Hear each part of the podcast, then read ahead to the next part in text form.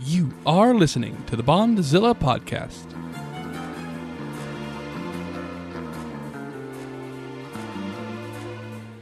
The Bondzilla Podcast is a bi-monthly analysis and celebration of two of cinema's longest-running franchises, James Bond and Godzilla.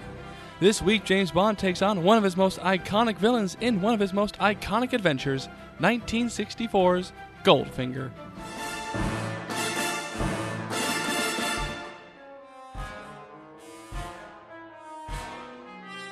The name's Bond.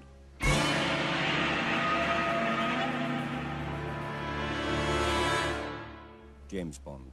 Hello again, everybody.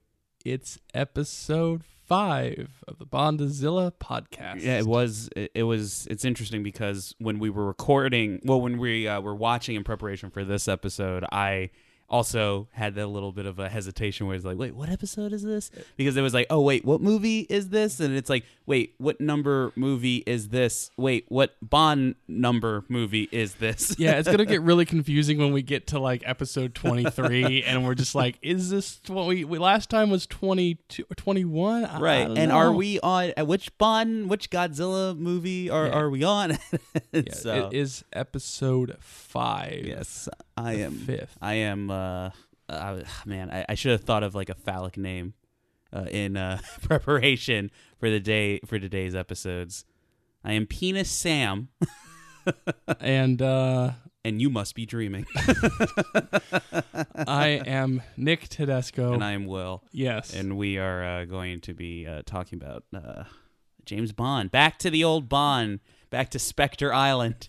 No, not this time. Not this time. Not this time. We are back to the James Bond franchise, though, with its third entry, one of its most famous entries. Getting back to basics. Getting back to Bondix. Whoa, that's a little much. But I guess in your spirit of yes, very interesting names. Ballsack, Kraus. My name is. I gotta think of a German accent. Come back. Continue going. And then I'll interject. Okay.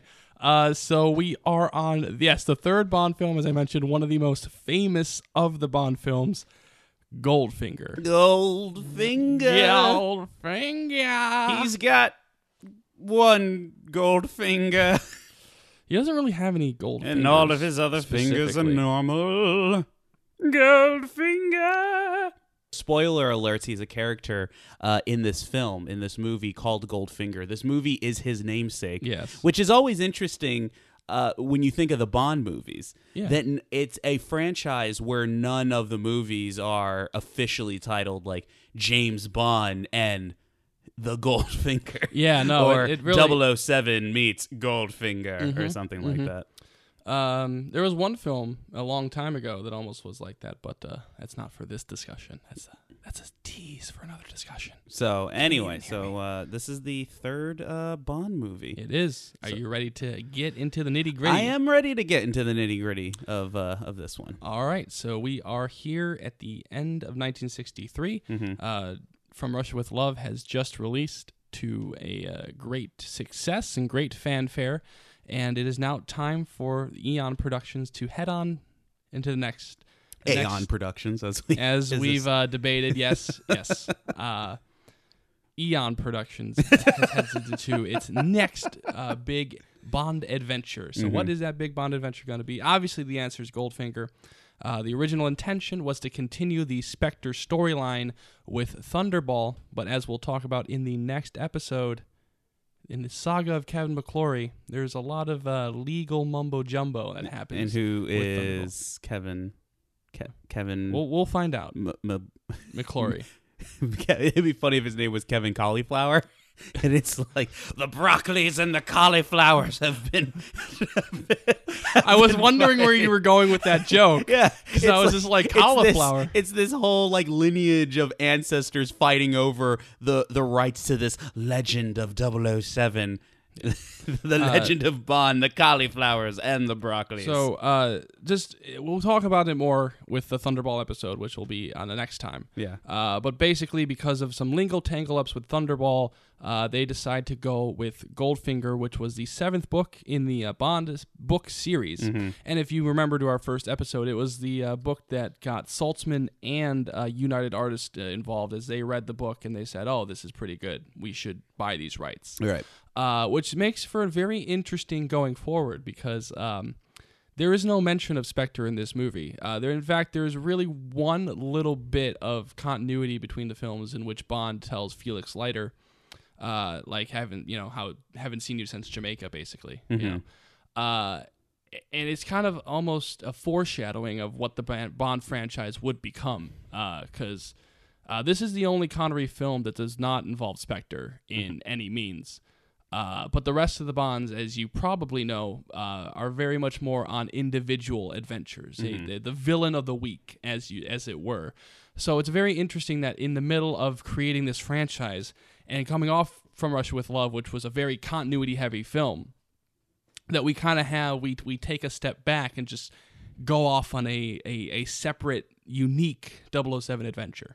So I just thought I'd point that out because I thought that was very interesting, especially doing the research. I never really realized that because you kind of take for granted when you have the whole Bond franchise. Right. And each one is kind of individual. But with how specific the Spectre stuff was and From Russia With Love to Dr. No, mm-hmm. it's just an interesting choice that not even to re-edit the script to tie in with Spectre at all. It's not as...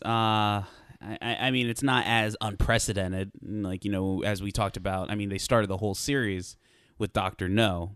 Yeah, which is completely out of that was the second or third book? It was the fifth book. It was the fifth book. The sixth book. And then From Russia With Love was the fifth book. And then, as we know, and then when From Russia With Love came out, there was a lot of rejiggering of how do we get Spectre right into. And I don't think they wanted. I mean, one of the things about this film is obviously from the last time they had all that script issues going into filming. Right. They really wanted to solidify the script right away, right, so that they wouldn't have those issues, as they learned a lot from that last production. It does kind of seem like, again, it's like one of those things where it's like, imagine these movies coming out now. And then it's like, because now honestly, with retrospect, it's not even like, oh, it makes sense that they do that. It's just that we don't care, and mm-hmm. it turned out whatever, and we're so far removed from it. If you imagine now, like, you have a series of books, and then it's like, well, you okay? Yeah, no. You had a little bit of grumbling. No, it was fine. I didn't say anything. I don't know what that was then. But if you imagine that... like, you do that now, it seems like such an overcomplicated, like, it's like, all right, we're going to do this book first, but we want to use Spectre, so we'll use this story, but we'll put Spectre in that. You're right. And then it's like, oh, but we don't want to use Spectre now, so we'll do this book, mm-hmm. where it's just like, why not just go through the... With you, the books. You know what I mean? Yeah, no, it's very interesting. It's very interesting. But today, there would be like an outrage for that. It's like, what are you doing? Right, when we start in the Bond cinematic universe. Yeah, like, exactly. Why are you doing the Death of Superman right now? like essentially is what it would be. Right. So anyways, one of the big notable things, too, about Goldfinger is that we have a director change. Mm-hmm. Terrence Young is involved with the earliest pre-production, but after the rough-and-tumble time he had almost dying mm-hmm. on the previous film, right, was looking for a little bit more money and compensation. There was arguments, and the deal couldn't be reached, and decided to take a break from the franchise and direct another film called The Amorous Adventures of Moll Flanders. Mm-hmm. And so we go to a new director, another director who will direct a couple films in the Bond franchise, Guy Hamilton. He was actually offered a Dr. No and turned it down. And when he was offered Goldfinger, he decided he was not going to turn it down, not going to, miss an opportunity to be on this Bond train. He did have a pedigree going in. He was the assistant director on films such as The African Queen mm-hmm. and The Third Man with Orson Welles, and he had become a big British director during the period of time before Goldfinger. So he was kind of a big get in terms of a new director. He has a very interesting view on Bond. He started to view Bond as a Superman. I'm sorry, it's like, because he was blind. He viewed Bond as a Superman for the new age, essentially, and okay. Kind of, he really tries to amp up the humor and kind of the silliness of it all. When talking about the opening scene, he talks about it as, if we can get the audience invested in this, quote, wonderful piece of nonsense, then we can tell them, hey, let's have fun, let's go for a ride. Right. And he also said that when you have a film like this where you have a Mr. Big who wants to take all the gold and rule the world and all that sort of stuff, you have to take that with a grain of salt. You have to take it with, you know, just as it is, as the adventure. So if you're going to have fun with it and kind of make it silly and make it fun, then the audience can have a good time. Right. And part so of the original, we did not make this for the critics. Yes, exactly. That's a good call, Will. Yeah. In terms of his humor, well, thank you. In terms of building up that silliness and building up that humor dynamic, one of his biggest contributions actually is the development of the Q character. This is our introduction in the film to the Q Labs, and when they were getting ready to film the scene, Desmond Llewelyn, Q, was going to play it much like he did in the first film, just kind of straight-laced, just giving Bond the gadget. Right. And Guy Hamilton suggested the direction that, hey, no, you don't like this guy. And Desmond was like, well, he's Bond. Like, Q doesn't like Bond. Right. Q doesn't like Bond, and Desmond's like, but I have to like Bond. He's Bond. He's the guy. He's like... Yeah, Hamilton's like, no, he does not respect your gadgets. He never returns them to you. He doesn't appreciate all your hard work. So you have to give him, you have to treat him like a child. You have to say, please bring this back. And that scene is one of the defining elements of the Bond series going forward, and that relationship and the way they play with it really kind of endears the Bond franchise and those characters to a lot of people. Which, again, is not as... I guess Bond has friends. I'd be hard-pressed to say that anybody, likes Bond. The only thing is just no, Felix and him tend to be on top of things. I think Felix, I don't know. I think he's just he's fine because he's from America. Felix is from America, so he doesn't have to deal with Bond a lot. So he's kind of like his international coworker. So it's just every once in a while, he's just he doesn't mind. Like the guy from college that you get together with. Like if they were roommates, they would hate each other. Exactly. But that sort of thing. Right. Q's Lab are also the introduction to probably the film's next biggest star, the Aston Martin DB5. Obviously, in the previous films and in the books, Bond uses his Bentley, but this time, part of the thing about Goldfinger is the franchise was getting more popular. They decided to up the product placement and the deals and stuff like that, and so they made a deal to kind of modernize the Bentley and put this new Aston Martin DB5 into the film. Aston Martin actually loaned their pre-production models of the car so that the filmmakers could study it and be ready to get actual cars to use for the film. And most of the effects that you see on the car were actually practical on the car itself. They used two cars, one for just driving and one as the gadget car. And so, the machine guns coming out and the oil slick, all that stuff was done practically, adding it to the car for those stunt scenes. Mostly only the kind of the wheel things. I don't know what do you call them. They're like the spikes that come out of the wheels. Yeah. Were done in studio, and the ejector seat wasn't an actual ejector seat, but they did actually have pressurized air come up from the gadget car to eject a dummy out of the hole in the roof. And what's really interesting, especially considering modern film budgets where you don't want to do anything more than you have to. Right. The car also included a lot of gadgets that didn't make it into the film. Right. Like they had a basically a nail, laying nails out at the back of the car. There was an extra gun compartment that kind of came out and a radio transmitter. So it was very interesting because this film, I didn't mention this before. This had a $3 million budget, which is equal to the previous two films combined. So United Artists was definitely more happy with how the franchise was going, and so this could afford the Bond filmmakers just carte blanche to do whatever they wanted to do. They have Cate Blanchett with the budget. Yes. But it's funny, even though this movie does kind of delve into the like, let's show off money here. Yeah. This way. The ejector seat actually came from a reshoot, too, actually. Uh-huh. You know, reshoots. Reshoots! No! Because it was suggested by Guy Hamilton's stepson that they have an ejector seat in the car. Right. So they called Desmond Llewelyn in for that scene to reshoot the scene so they could include it. And that's where basically one of Q's most famous lines comes from, which is, I never joke about my work, Mr. Bond. See, for me, it's always the... well, it's not necessarily a line, but please bring back the equipment in one piece. Yes. Mr. Bond. Or 007. So now let's just talk about very quickly as we get forward the cast of characters. Okay. Because it is a generally smoother production. James Bond's in it. Yes. Okay. So generally smoother production. So there's not as many cool production stories as there was with Dr. No. Mm-hmm. With both Dr. No and with From Russia With Love. No more tragic deaths. Okay, good. Except I will mention... I mentioned that Ian Fleming died after From Russia With Love. He did actually get to visit the set of Goldfinger, never saw the completed film. Cool. Okay. So first of all, we have Goldfinger himself, Gert Frobe, a German actor whom Saltzman and Broccoli and Hamilton saw in a movie called "It Happened in Broad Daylight," where he plays a serial killer of children. Mm-hmm. And they said, this is our Goldfinger. They contacted his... What was wrong with child serial killer?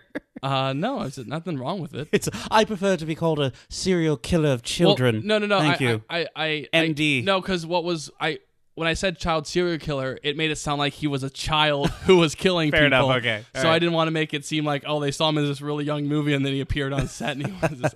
that kid's going places. So basically, it's to jail. They contacted his agent and asked if Gert could speak English. Mm-hmm. And the agent said, sure he does. And he arrived at set, and while he had some English phrases that he could say, he definitely struggled with it, especially with his very heavy accent. So they did decide at the end of the day to have him dubbed by stage actor Michael Collins. Very similar to Mickey Vandersill in Dr. No with Honey Rider, not necessarily doing a new voice, but just basically making... a similar voice that the audience can just more understand. Okay. Although you can hear... Gert's actual voice at some points in the movie, like when he yells, "Except crime!" at that scene and that sort of stuff. That's more of his voice. So you can kind of see how they kind of balanced it out. Another big addition to the film, Honor Blackman, as the aptly named... Now, first of all, you come in, your name's Honor Blackman, so you already have like a weird name. So it's like, your name can't get any more absurd. And, for the Bond fans listening, they already know what's coming. Right, that's coming. Yeah. What's funny about Honor is that... It is really kind of strange to say. What's funny about Honor is that she's probably the biggest name to join the franchise up to that point. Because obviously now Connery's the biggest star, and a lot of people in the film are the biggest star. But Honor Blackman was very famous in Britain for her role on the TV series The Avengers. Not the superhero franchise. Yeah. Though she could have made a cool Black Widow or a cool Carol Danvers at one point, I think. Right. But the spy TV series that kind of popped up around all this Bond mania. So she was a pretty big name in Europe at the time. And they actually wrote the part for her because they integrated her judo knowledge into the film. We haven't really mentioned who she's playing. We didn't mention that her name is Pussy Galore. Her name is indeed Pussy Galore.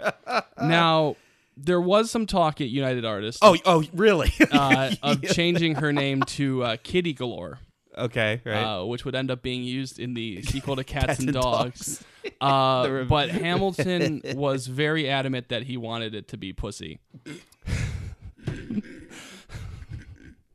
I was drinking water. This is how mature we are. I have a quote from... I have another talk or quote from Hamilton. I'm an auteur, damn it. It has to be Pussy. He said, quote, and there's some salty language in this one, folks, so be careful. There's some salty pussy in this one. Oh, man, this is going to be a weird episode. What is it? So he said... if you were a 10-year-old boy and you knew what that name meant, you weren't a 10-year-old boy. You were a dirty little bitch. whoa. He said there were some issues with the sensors, but we took the main censor out to dinner with his wife and told him we were big fans of the Republican Party, and everything settled out. So, but in the marketing, they refused to use the name Pussy Galore. Right. So in marketing, she was either known as Miss Galore or Mr. Goldfinger's personal pilot. Or call her PG. But there's nothing PG about this name, children. Interesting, because you know the rating system hadn't been invented yet. I love learning about all this stuff because this definitely highlights a lot of clarification on the movie itself. Then we have Oddjob. Yeah. Harold Sakata. Yes, Oddjob. Yeah. Oddjob is a Harold Sakata. He was a former Hawaiian Olympian, was the first Hawaiian to win the silver medal in the Olympics. And at the time of Goldfinger's production, he was a professional wrestler, starting the long history of the Bond franchise and using professional wrestlers in their films. Guy Hamilton saw him on TV where he was heavily booed, and because he was a heel, a bad guy wrestler, and just the look and the body and just everything worked out about him. Though he's got a shit-eating grin that I don't like. I mean, his career was made from this because he would be Oddjob in a bunch of commercials and parodies and stuff. I can imagine. And but he did have it's really like him and like Jaws are like the big henchmen. Two henchmen. Yeah. He did have a little issue getting used to doing film when he knocked out James Bond with the karate chop before he before the famous gold scene. Right. He hit Bond really hard, or he hit Connery really hard and injured him. Because in wrestling's fake. Spoiler alert. But they still don't pull their punches. It's still But Bond is real. But Bond is the real thing.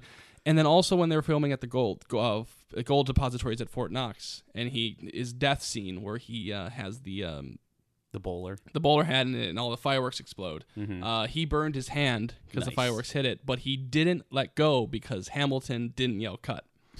And because Hamilton's like, oh, this looks pretty good. Then you have Shirley Eaton as Jill Masterson, who is the iconic image of the film as the gold-painted woman who dies near the beginning. There's always been a myth around the movie that she actually died due to skin suffocation. But that is not true because, first of all, skin suffocation does not exist as a death. Mm-hmm. You can't die because the skin can't breathe because you breathe out of your mouth and your nose, dude. But there was a doctor on set at times because you could have overheating. Mm-hmm. But she is alive, and while she's still alive, I believe. So you can look her up. She is still alive. It's like many years later, she did die of painting herself in gold. Of course. So Felix Leiter comes back, and it's not Jack Lord as was in. Yeah, I was gonna say I thought that they had recast. Yes. Yeah. It's a Sek Linder in this movie. So, according to some of the production people on Goldfinger. Jack was contacted to come back, but he demanded second billing and a contract that almost matched Connery's. And there was no way he was going to get that, so he was recast. What's funny about Jack Lord is that he has a history of this, because a couple years later, he was contacted to play Captain Kirk in the Star Trek TV series and demanded to be an executive producer and have 50% of the credit in the opening credits, basically. So he would eventually go on a Hawaii Five-0, the original series, and I guess he turned out all right. But he definitely was looking to make his name in the franchise. Just a couple last little bits before we move on. This is the return of Ken Adam as the production designer, and this is very much where he establishes the Bond setting formula. You have Goldfinger's rumpus room, which has all these things that move and come up and down. Rumpus room? That's what they called it in like the behind the scenes stuff I was reading. Rumpus room. Okay. So like where they where he does his presentation, like all a the game month. Room, like what? Yeah. Like what? It? Yeah. A rumpus? Yeah, it's like what does that mean? It's an old fashioned name for basically like a pool table room, like just like a room where you'd have a rumpus.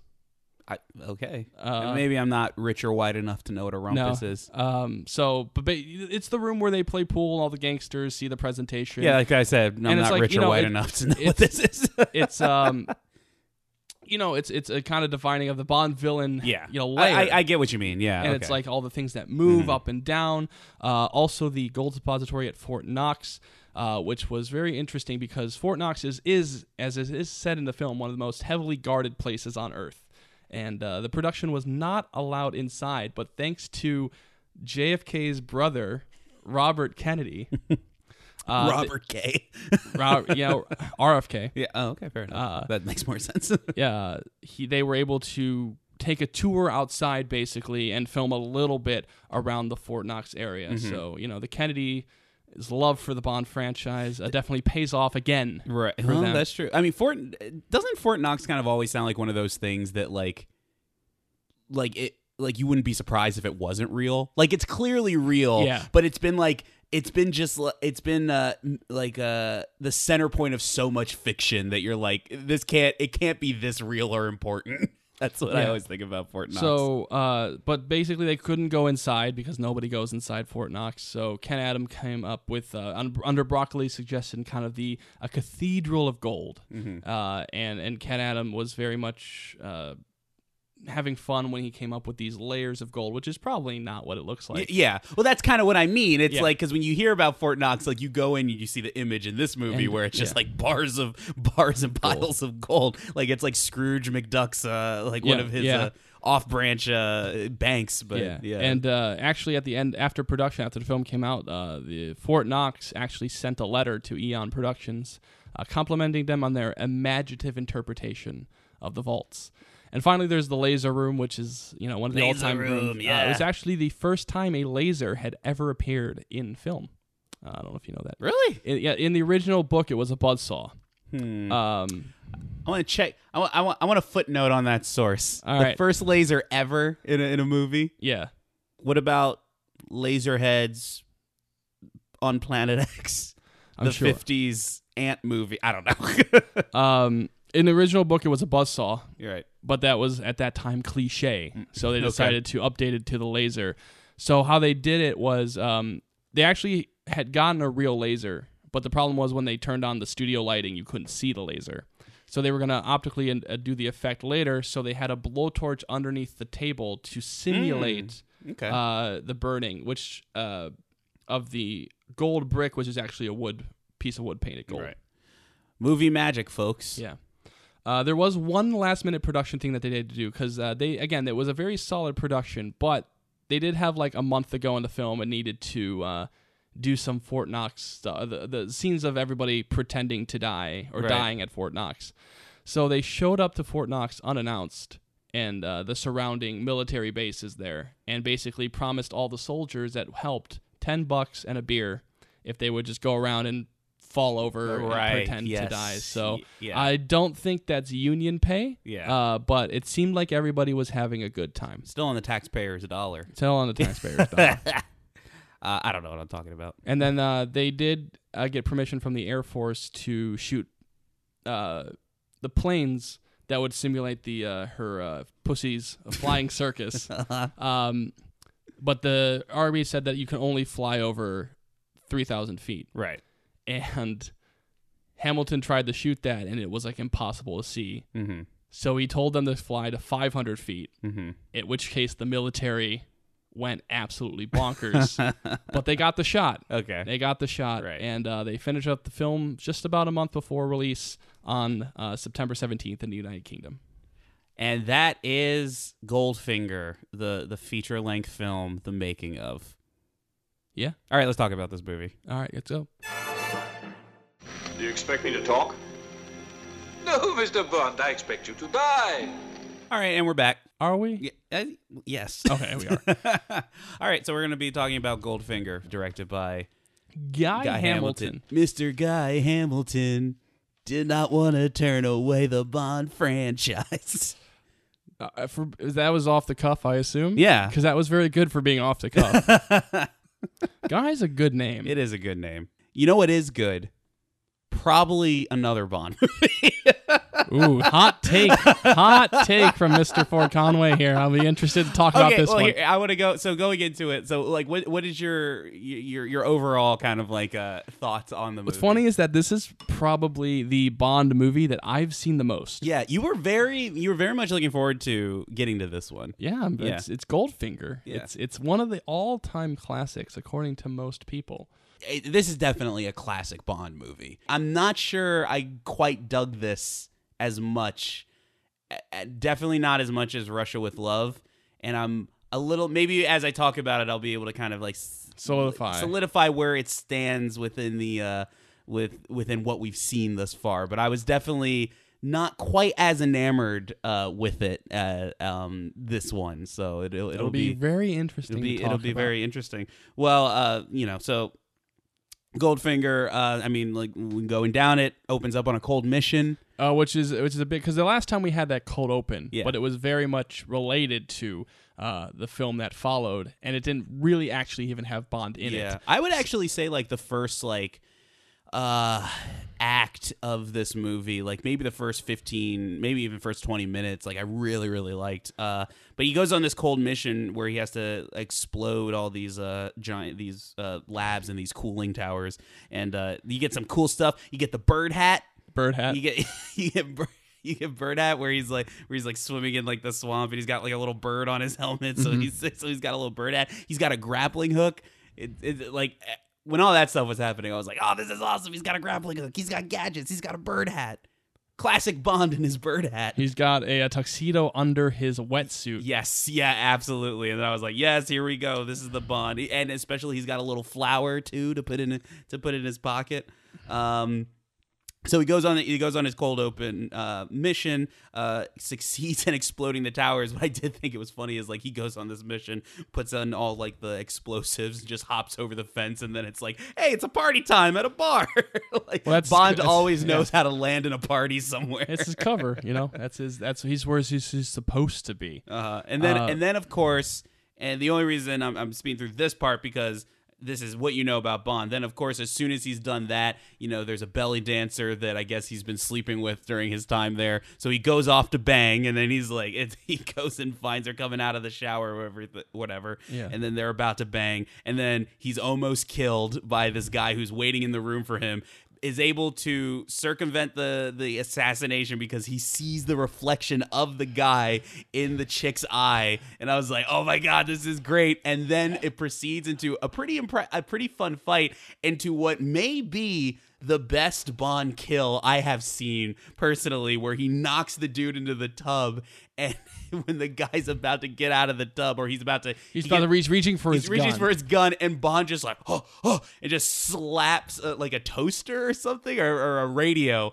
like slaps it, and the way he slaps it is just like this is weird flipping slaps it into the tub and electrocutes the guy. And I was like, this is awesome. Yeah. This is Bond. It's like, it's so much of like, you know, the gadgets, the adventure, the girls, the murder. Like, it's like, very much like the definitive Bond cold open. Yeah, exactly. I mean, it really does set the tone for what the franchise is and what it will become in the next couple of years. Just a funny note about the fight. Yeah. They hired a guy to be the guy who sneaks behind Bond, but they didn't know that he was an active cat burglar, and he got arrested the day before they had to shoot the scene.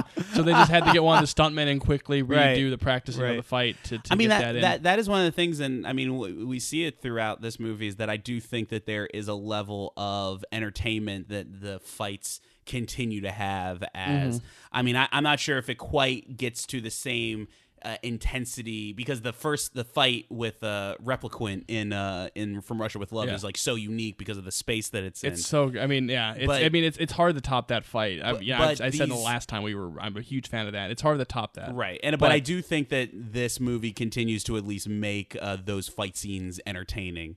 Yeah. And I was invested in whenever one was going on. So that's the cold open, and then we finally get our first Bond song, our opening Bond song. We did have a Bond song last time, which was the closing credits song, right? But this one is our first debut of the classic Bond song, right? And in the opening, it's Goldfinger by performed by Shirley Bassey. Just a classic, absolute. Like what you think of a Bond song. Yeah. It's just a classic. And it also starts another Bond tradition that, again, started with From Russia with Love, but it's more apparent here, which is the use of the song in the score throughout the movie. Right. Something that John Barry really brings. John Barry did the score again. He did the scores of the previous films. And he said this was the first time he felt he really free to do what he wanted with the score. Because the first time, obviously, he just did the score and they popped it in, as we mentioned. And then the next time, like, you have the From Russia With Love suite that kind of pops in now, which is a very good score. But the score of this movie is so good. Yeah, and, no, I mean, it's and definitely... I think, like, it starts with that song. And that song with the images of the gold woman...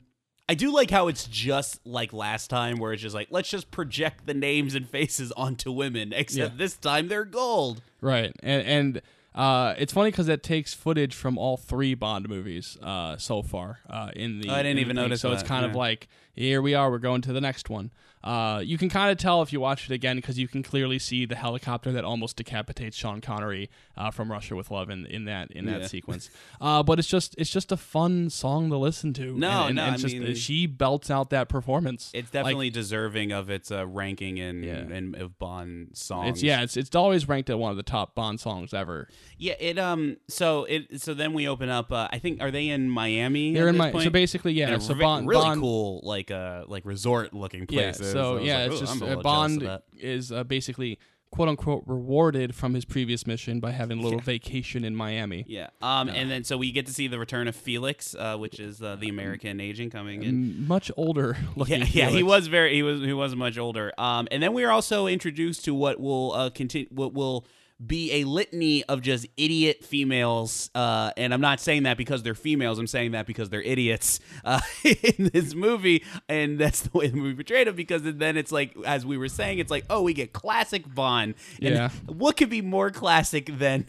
He's saying the woman gets up and then... The masseuse gets up and who's then actually, like, just to say this... You can't avoid the misogyny much longer. No, it's I'm not avoiding. I'm just saying the masseuse is actually the girl from the opening credits. Oh, is it? Okay. That's the girl that they used, and they gave her that very small part as the kind of thank you. So, he's Bond is like, oh, how's it going? Introduce yourself. And then, I forget, she says something, and then... He just smacks her on the butt. He's like, here, man talk. And then just, like, ushers her away. And I'm like, yep, here we go. Mm. Just, like, always one step forward, two steps back. Bond. Yeah. So then we are, so that happens. We're introduced to Goldfinger. And probably the best villain introduction of cinema history. And by that, I mean not at all. Where is he? He's right over there. Yeah.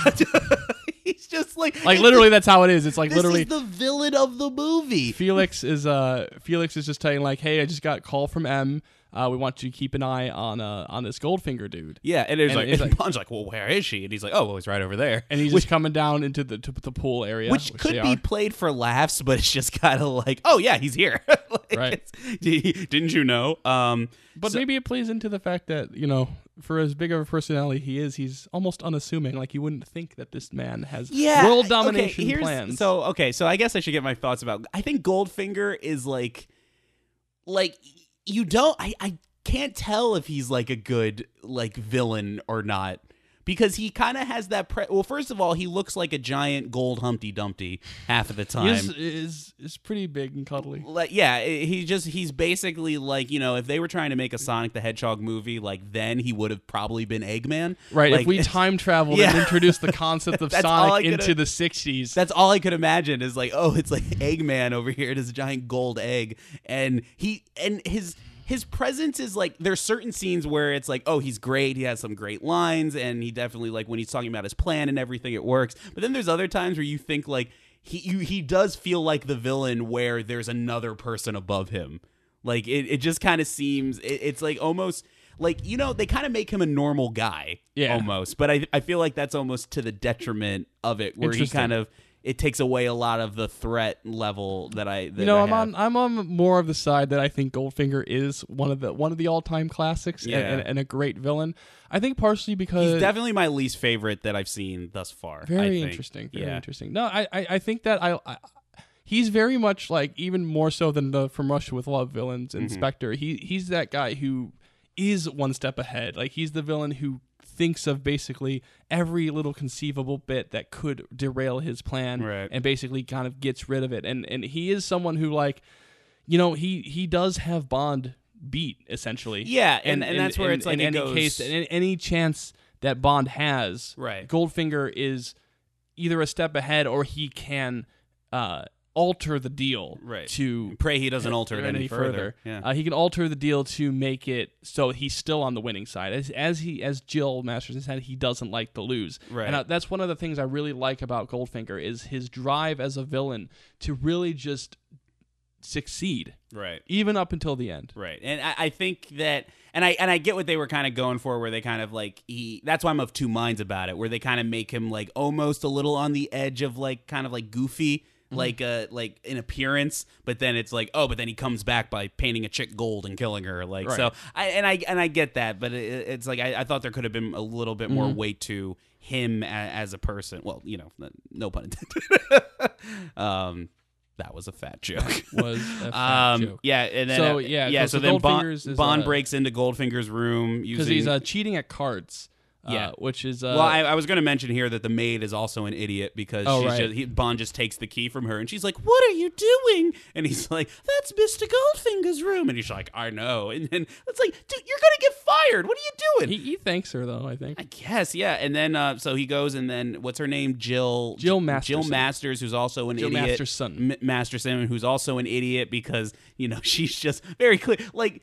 I understand that she's in a position where Bond just kind of like corners her, and then James does like this whole like she's helping him Goldfinger cheat at cards, and then Bond intercepts that and then makes Goldfinger lose. And then I was like, which on one hand is kind of a neat device for the hero and villain to meet. Like I did like that. I thought that was really cool. Yeah, and then also at the same time and it just starts the cat and mouse. I use that word a lot, but it really is. It starts their kind of rivalry in a really good way, where it's like Bond gets the upper hand, and Goldfinger's not going to stand for that. Right. And then at the same time, I was also like, oh well, she's definitely dead. Like, there's no way she's walking out of this one alive. And then we get the famous shot of her. You know, they have a night together, and then Bond gets up, which is actually like, I mean, we get a little bit of a hint at Oddjob, because Oddjob, like, you know, karate chops Bond, and there's this silhouette. Oddjob gets a better introduction than Goldfinger does. Yeah. Like, that's cool. And then Bond wakes up, and then she finds her dead. And, only after he insulted the Beatles. Gold. Yes, I do remember that, because he says. He says, "Oh, you can't drink Dom Perignon champagne any colder than 32 degrees Fahrenheit. That's like trying to listen to the Beatles without earmuffs." Bond. Which is really funny because Eon Productions turned down the chance to make Hard Day's Night, which would be a huge success for United Artists in another sense, because they said, why have the Beatles when you have Bob Hope? And that is why they only made Bond movies after their failed production of Call Me Juana. Right. So she gets Goldfingered. I did forget to mention that Bond introduces himself, and then Jesus Christ, we're introduced. Bond comes in, she's like, "Who are you?" And then we hear like, dun, dun, dun, dun, dun, dun, dun, dun, "My name's Bond, James Bond," and it's like the theme just comes out of nowhere. It's awesome though. It's so awesome. He's just like, he's looking off into the the hotel like, "Bond, James Bond." It's so cool. So she gets Goldfingered, then he goes back to MI6, and I love he's talking to M. And then Bond's like, "I think I know who did this." And then M's like, "Don't make this personal, Bond." Like, what? Why would he be making this personal? He killed an innocent. I guess, yeah. Well, she wasn't innocent. She was working with him. Yeah, I guess. But like, she didn't deserve to die in his eyes. She did not deserve. Well, I don't think she deserved to die. Going through some other stuff, she was Goldfingered. Don't make this personal. At one point, Moneypenny throws the hat on the rack three for three this time. So that made me laugh. Then we are introduced to Q Branch, as we said, and this is what I loved about it. We were introduced to the Aston Martin, some of the homing beacons. One of the nice little touches I liked about this though is as he's like talking about this is all the stuff the car can do, and then Bond's like, "No, it can't. You might." It's like you've got to be kidding me. It's like. Ejector sheet? You're joking. Yeah, exactly. And I just loved. I don't know why that little touch kind of made it, because it kind of, as I said, it adds a little bit more personality, and it's like as goofy as this can be, there are those little personal touches that prevent it from being completely one dimensional, and I like. You know, it's like it's just it's because I mean we were talking about a little bit going in the pre-production stuff, but really is like one of the hearts of the Bond franchise is the Q and Bond relationship, and it's really. Weirdly enough, because Q only has these. I mean, most of the movies has these very minor bits, right? And in very few of the movies does he have like an extended supporting role. But their heart-to-hearts and their discussions about the gadgets, especially as the series goes on and those kind of get a little more meta even, right? They are like the heart and soul of what the Bond franchise is. And so to see it kind of begin here in a very classic and great scene between the two. Right. And it's for being kind of surprised at the direction, Desmond Llewelyn does an amazing job at portraying that kind of annoyance with Bond, and it only gets better with time. So it's a really great addition to the franchise. So I'm very excited for that going forward. Then Bond. Oh, there's a huge golf scene. in which they have like this really petty. I don't want to get too much into that, but it's like there's like it's basically the undercover Bond getting to know Goldfinger scene, but then it's also kind of like, you know, Bond kind of screwing with Goldfinger a little bit by switching out his golf ball. He wins again. Yeah. And it's 2 for 2 for Bond, and now Goldfinger will not stand for it. I've been a big fan of that scene. It kind of demonstrates sort of that dynamic between the two that I really like. It's like they're always trying to outstep the other. And again, Bond comes out high again, but Goldfinger makes it clear that he will not stand to lose a third time, and he demonstrates Oddjob in an awesome little bit where like Oddjob uses his hat for the first time, and you know what? So he uses his hat this time, and it's like kind of like, oh, cool, he uses his hat, even though it is kind of dumb, because it's like him throwing his hat like it's a shuriken, like a deadly frisbee, and that's kind of cool to see. But it actually comes up a little bit later because Bond finds out that Jill had a sister who's trying to assassinate Goldfinger, in which it's another idiot female character in the movie who does it. Like at one point, like Bond like has her and she's like, "What are you trying to do?" And then she's like, "I'm trying to kill Goldfinger." I was like, "What are you acting? What are you doing? Like, what are you trying to?" She's just writhing on the ground. Like, it's like the woman who played Tilly. This was her only film role. Yeah,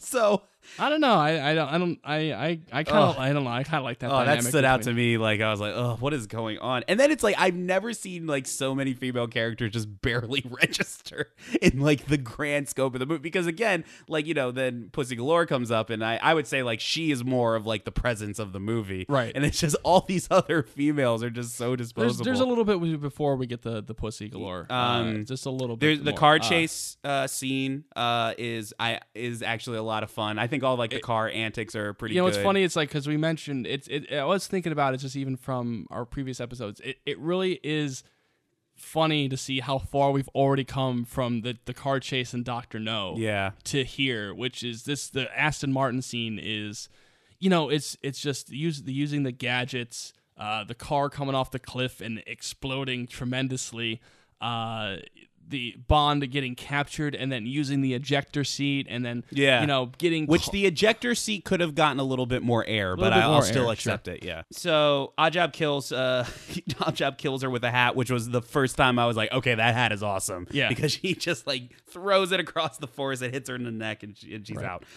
So that's good. Then we get the classic torture scene.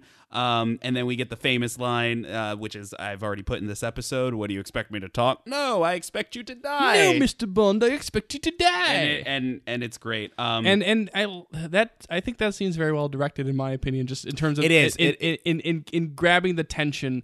Because again... It's the perfect... like Bond torture scene. Yeah, because it's like again, like with these films, it's like, you know, Bond's going to escape, but it's like very much like getting that, like, how is he going to do it? How is he going to really manipulate Goldfinger into letting him go? Right. Yeah. And I think that they do a good job of kind of, you know, cutting in with the close-ups and everything of the laser and the flame and everything like that. I think like, that it really, you know, kind of demonstrates kind of what all the other, as we call it, Bond torture, Bond captured scenes tried to emulate. And it's a really good scene. While we're on that subject, I mean, what I did like about the movie was, like, I think that they did a really good job of, like, explaining the mechanics of what the villain plan was. So it's like, you know, it's funny for a movie like this that probably harbors a lot of stuff that will soon become, like, things that we make fun of and, like, or cliches or just things not as done well. I actually thought that this was a movie that covered themselves quite well because... you know, there's the whole thing where it's like, oh, he's going to torture James Bond, leave him to die, but he was about to leave the room, but Bond brings him in. But I think so. Eventually you find out that Goldfinger's plan is that he's going to go to Fort Knox, irradiate all the gold, and then basically rendering all the gold in Fort Knox useless, and all of the money that he has amassed himself and from other criminal enterprises as the most valuable gold in the world. And what's very interesting about that is that Bond mentions basically like, oh, like, because to an extent Bond thinks that he's trying to steal the gold in Fort Knox, because that's what he tells all these mobsters that he invites. Oh, those mobsters. Where it's like, hey, man, what's going on here? It's like this one guy with the glass. You owe me $1 million. He's like, hey, man, you owe me $1 million. What's going? And they're like the most active participants. Like when all the lights are going off, it's like, hey, what are all the lights doing off? You got to turn the lights back on. It's really dark in here. Hey, I didn't know East Coast was going to be here. I didn't know West Coast was going to be here either. I didn't know there were going to be windows. But hey, like Goldfinger just killed like all the major American mobsters in the United States. Yes, so, like, he did a very. But anyway, so Bond. Basically calls him out like, you can't steal all the gold in Fort Knox. It'd take you 12 days with 200 trucks to do it, right? Which is a reference to the fact that in the book, Goldfinger's plan was to steal all the gold out of Fort Knox. Oh, that's interesting. And one of the big criticisms of the book when it released was like, that plan is absolutely impossible, right? Even for a Bond villain. Well, I think so basically they decided for the film to basically fix that, so that to make it a more interesting and unique sort of plan.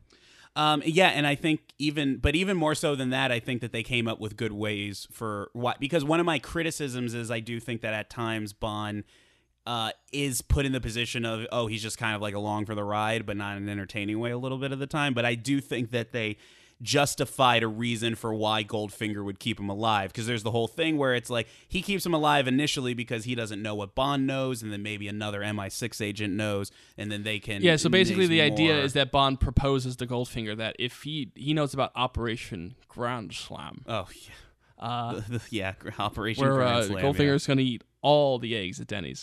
But you can't possibly eat all of them, Goldfinger. Who says I was going to eat them? Do you expect them to scramble, Goldfinger? No, I expect them to fry.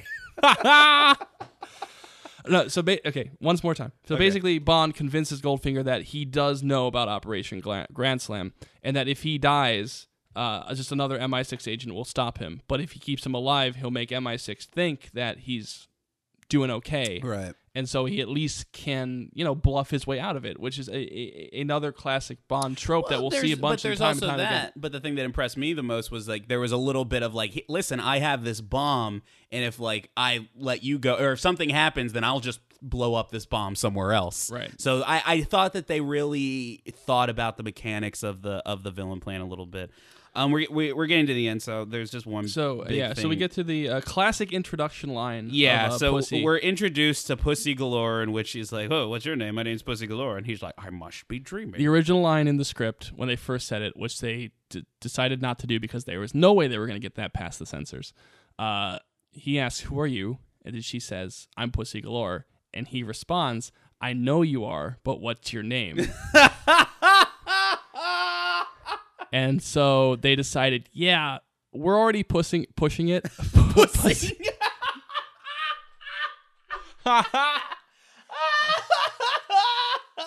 Yes. We're already pushing it with the name. I don't think we need that line in there. I like the character of Pussy Galore up into a certain scene, which we'll talk about. Well, I do love... But I like her...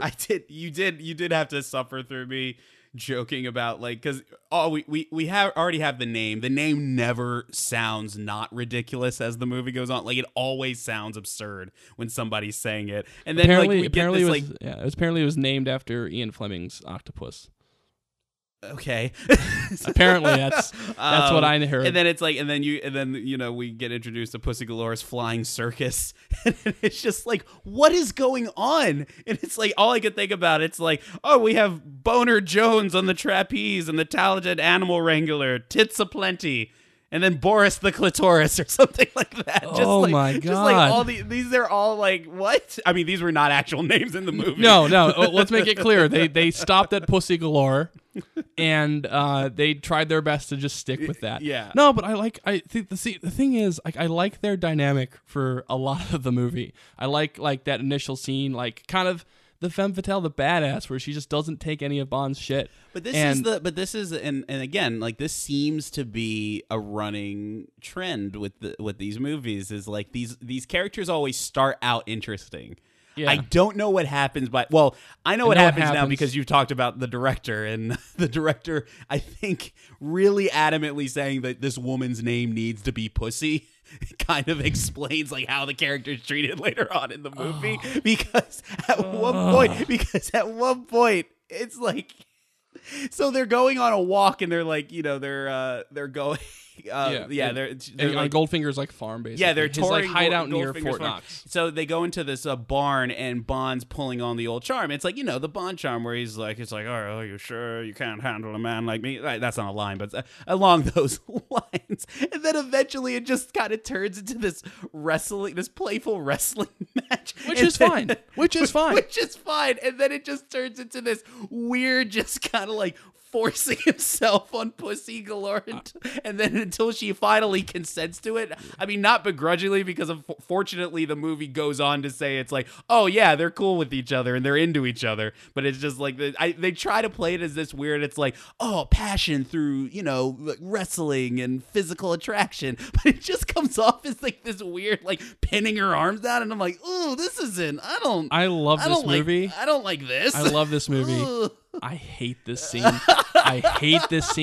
Because I get, in the most basic level of the human mind, I get what they were going for. I get that kind of, yeah, like they're kind of equal, like, you know, that she throws her, you know, they're having like kind of a playful fight that kind of turns into kind of more of a romantic situation. But the way it plays off is just, oh, it's directed wrong. Like it's directed really wrong. And I think you needed to plant some more stuff earlier too. Like, I think the thing is, like, I think like that scene and that idea could work. Right. Like, there's a way to make that work, that it's not, or just so, make it be a little bit more clearly they're into each other. Right. Yeah. I mean, there's a little bit too much of a struggle. And even make it more clear that, like, it's not okay. Because there are hints basically like Goldfinger like is trying to get with Pussy.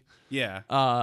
Which they don't really play that. Well, the thing is that's the thing. It's like, that's kind of part of the issue, is like they don't play that up enough where it's like, oh, you know, she doesn't really have, like, you know, or even if Goldfinger treated her more wrong, and like Bond's more or less like, hey, you know, you know, kind of that sort of thing. Yeah. Like, there's a way to play that, and I wish, because I love the character of Pussy Galore up to that point. Like, it's one of those things where I love their dynamic, and I love like her when Bond has his really cheeky escape where he hides, like, you know, on the ceiling, and the guy's like, where did he go? She captures him again there. And I think there's that dynamic between them that I think is really interesting, and a really, you know, something we'll see with other Bond girls in the future. I just wish that scene wasn't there, or just different, because it just makes everything so much weirder, especially for the rest of the movie. Well, it also stands out because it's not like that area of the movie is very plot. It's a very like, it's an aside. It's like a weird aside. No, it's a. I mean, and it's an important part of you know, Bond saving the day, is that he gets her. Plot wise, he dicks the good in her. It's like what happens, because you find out that the reason, as he says later in the movie, I must have appealed to her maternal instinct. I'm like, come on, dude. I know. It's like, and also, it's the issue is, like, I mean, she does part of save the day with the Fort Knox stuff, but also she doesn't get that moment at the end, like the real hero moment. She just kind of does it off screen, and like then she just sits there for the battle and tries not to like be obvious, like, oh, like I don't know what happened. Yeah, you know, it's just like, it's just a strong start to that character, and I just wish. But I had the same thing with the last one too, where it's like I feel like they introduced these characters. I don't know why. But I also think that like I should save judgment for more movies to see if this is like a. But it seems to be a trend I notice a lot with Bond movies, and I don't truly understand why. It's like, I think it works a little bit better with Tatiana, because it just the character. Because you don't have this weird. Well, no, but question. But also the thing is like that's why. The other that is very true. But also because the character tracks, like, her in terms of her journey, it tracks a little bit better. The thing about the change in Pussy is, I'm not trying to say that, folks. It's just kind of coming out. I know. There's no way around it. Yeah. The change in Pussy's character, it just kind of there's a hard line to it. There's a hard line of her being this femme fatale badass in the pantsuits with the cool hair and, like, you know, the sexy look and that sort of thing. And then it just kind of goes into, nope, she's on the good guy's side. Right, yeah. Which is fine. Part of it, I think part of it might come from that doesn't happen in the books. But again, it's like, you kind of telling me about, like, this guy's like, her name needs to be Pussy, where it's like, I want Bond to fuck a woman named Pussy, and then she's going to go on the good side because she was done really good. And I'm like, no, it's just unfortunate that occurs in the movie. I mean, all right, well, we got to get to the end. I mean, basically the rest of the movie is Bond saves the day. I mean, the thing is, like, there was that moment where I thought they killed a lot of people. Right, because the whole plan is that they're going to use this gas, and Goldfinger lies and says, "Oh, it knocks you out for 24 hours, but it really kills you." Mm-hmm. And well, like he does. There's two things. One, the terrible falling acting should have tipped me off because some of those soldiers do not fall very well. But then when I saw that Felix was one of them, then I kind of tipped me off and like, oh no, they're not dead. Yeah. Like they're just. But then you have the classic assault on Fort Knox, which I think, which is good, which is really great. Good, yeah. The final battle with Oddjob, which again is not a lot of fun. It's a lot of fun. Not, I think, again, not as great as the From Russia With Love scene, but a little too long. I think because there's only but so many times you can do the Bond throws a punch and Oddjob's like, like, you know what I mean? They do that a little one too many times. No, but I think they have a good chemistry in the fight. Yes, I do. Like, I love, you know, the trope of Bond just getting his butt kicked and then kind of finding a way around it. Yeah, I do too. Yeah, another one of the other favorite things about this movie. So basically, yeah, Bond wins the day as he stops the timer at 007. Yes, he does. which was a very last minute change. It really, because in the movie they still have the line 3 ticks and Mr. Goldfinger would have hit the jackpot. Mm-hmm.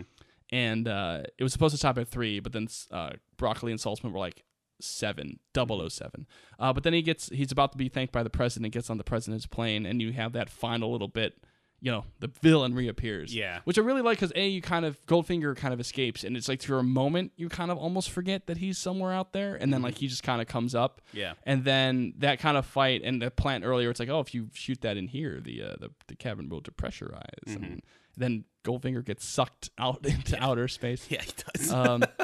Before we get to the aftermath, just my kind of final views. We gotta start wrapping up. So I think that in terms of the pacing, again, for me, I'm a little more used to this kind of the spy nature of it, where it's not necessarily, you know, they still have the middle action beat and kind of the Bond traditional structure, one that would definitely be copied for 2 other Bond films, but it's also, you know, very much a different dynamic of the villain versus Bond, just kind of going place to place, trying to one-up each other. I think that works a little bit more for me, especially it's a little bit more of its episodic nature, which I've always been a huge fan of episodic storytelling. Mm-hmm. So I think that it just kind of hits me a little bit better in terms of that. So yeah. And with that, I really like this. Did kind of illustrate that I really liked From Russia With Love. Yeah, yeah, a lot. Oh so. Yeah. So yeah, the film does release September 17th in the United Kingdom and December 21st in the United States.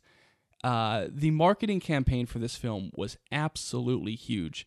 They got 2 more cars from Aston Martin, one to tour the United States with Shirley Eaton and one to tour the UK. They made lunchboxes, toy cars, board games, you know, anything that you could think of merchandising at that time, they started with this one.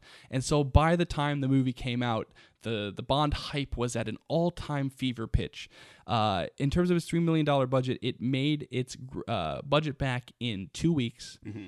And it, at the time, hit the Guinness Book of World Records as the fastest-grossing movie of all time. Interesting. In fact, there was one theater in New York City there was so much demand to see Goldfinger that the theater stayed open for 24 hours with just replaying Goldfinger over and over and over again. So the movie did a very good job at the box office, $46 million worldwide, and 23 of that in the United States alone. One of the reasons that they did choose Goldfinger was because of its presence in the United States with Fort Knox, kind of to say like, hey, From Russia With Love did really well here. Let's do that.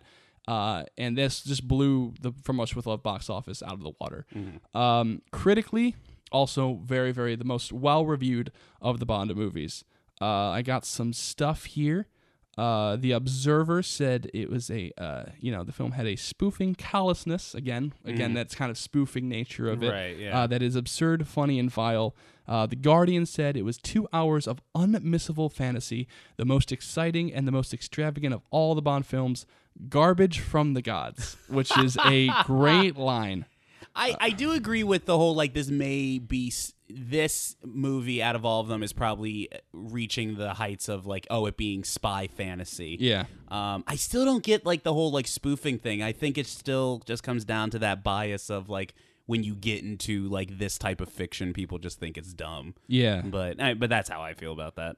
Oh, so the New York Times was less fan of it because they said it was tediously apparent that the Bond franchise was becoming reliant on gadgets with less emphasis on the lush temptations of voluptuous females. Oh, really? So I guess they didn't feel like there was enough of female endeavors in this movie, which is really strange. Not enough galore. But they did like Gert Frobe's performance as Goldfinger, saying Gert Frobe is aptly fat and feral as the villainous financier, and Honor Blackman is forbiddingly frigid and flashy. They like that F. They use their F words there. I like as that, the latter's aeronautical accomplice. Yeah. So it was very much a well-reviewed film, generally more accepting from the critical sense, and definitely most accepting from the public sense than the other two before it. Mm-hmm. And this also was the first Bond film to win an Oscar for best sound effects. So interesting. Third Bond film down. For me, good, not great. For me, doesn't quite. I think for me, it doesn't quite maintain the energy that some of the other ones did. I know, like, and that's why I don't know where it lands, because my criticism of Dr. No was like, despite there being like these big stakes, like the ending, like the energy was kind of lacking, and so it was a little bit of that. It just didn't. And despite what was going on, it didn't quite grab me with the characters, which work, but you know, are kind of don't work all the time. In terms of a general like legacy of it, this is interesting that we've come to this discussion, because for people who don't find From Russia With Love as the best Bond film, many of them will say Goldfinger is up there. Yeah. This was the first film that Pierce Brosnan ever saw, and he still holds it up as one of his favorite films. Same thing with another Bond, George Lazenby, and one famous director, Mr. Steven Spielberg, credits Goldfinger as one of his early inspirations for film. And he loves the film so much that Mr. Spielberg actually owns Aston Martin DB5 because of the movie. Does have the Raiders quality of Bond kind of not doing anything most of the time. Yeah. I mean, it does. It has that. Sure. I would definitely, again, I said before, for me personally, I've seen this Bond film probably more than any other, and it's still one of my favorites, and I still love watching it. In an earlier age, I would have said it's my favorite. As the times goes on, I definitely, and especially now having seen them pretty much back to back, I think From Russia With Love is the better movie, and as of now, my favorite Bond movie is From Russia With Love. Again, we'll see if that changes as the podcast goes on. I will still hold this up very high in my Bond rankings, although I would be very interested to see, because in general, it was in the top two, top three all the time, Goldfinger. I'll be very interested to see if it kind of falls. I still think it'll be in the top five at the end of the day, but I almost can't guarantee that. And I definitely feel like it didn't. I love this movie. It didn't hit me as hard as it has in the past, but I still hold it in high regard as one of the best of the Bond franchise. All right, so that's Goldfinger, and as the credits of this movie say, next time we will see James Bond in Thunderball. Yes, and next time Thunderball, and we will finally get to the saga of Kevin McClory, and we'll finally, after these episodes of teasing and contemplating what might be that saga and what might be all the legal mumbo-jumbo that surrounds Thunderball, we'll finally get some answers. You said a lot of words that just blended in together. We'll finally know what the deal is with Thunderball. And maybe we'll even know what a Thunderball is. Who knows? But before then, we are going to be going in our next episode back to Godzilla, in which Godzilla will be facing off against a very familiar foe. But until then, where can we find the podcast? Oh, we can find the podcast at our Twitter page, Bondzilla007, or facebook.com/Bondzilla007, SoundCloud/Bondzilla007, and on iTunes. Be sure to like and subscribe. We definitely love hearing your opinions, and we definitely love knowing that you're involved with the podcast. We're very happy that you listen. So go on and check us out. Give us a rating or review. All right, and until next time, that is it. And that's the way the news goes.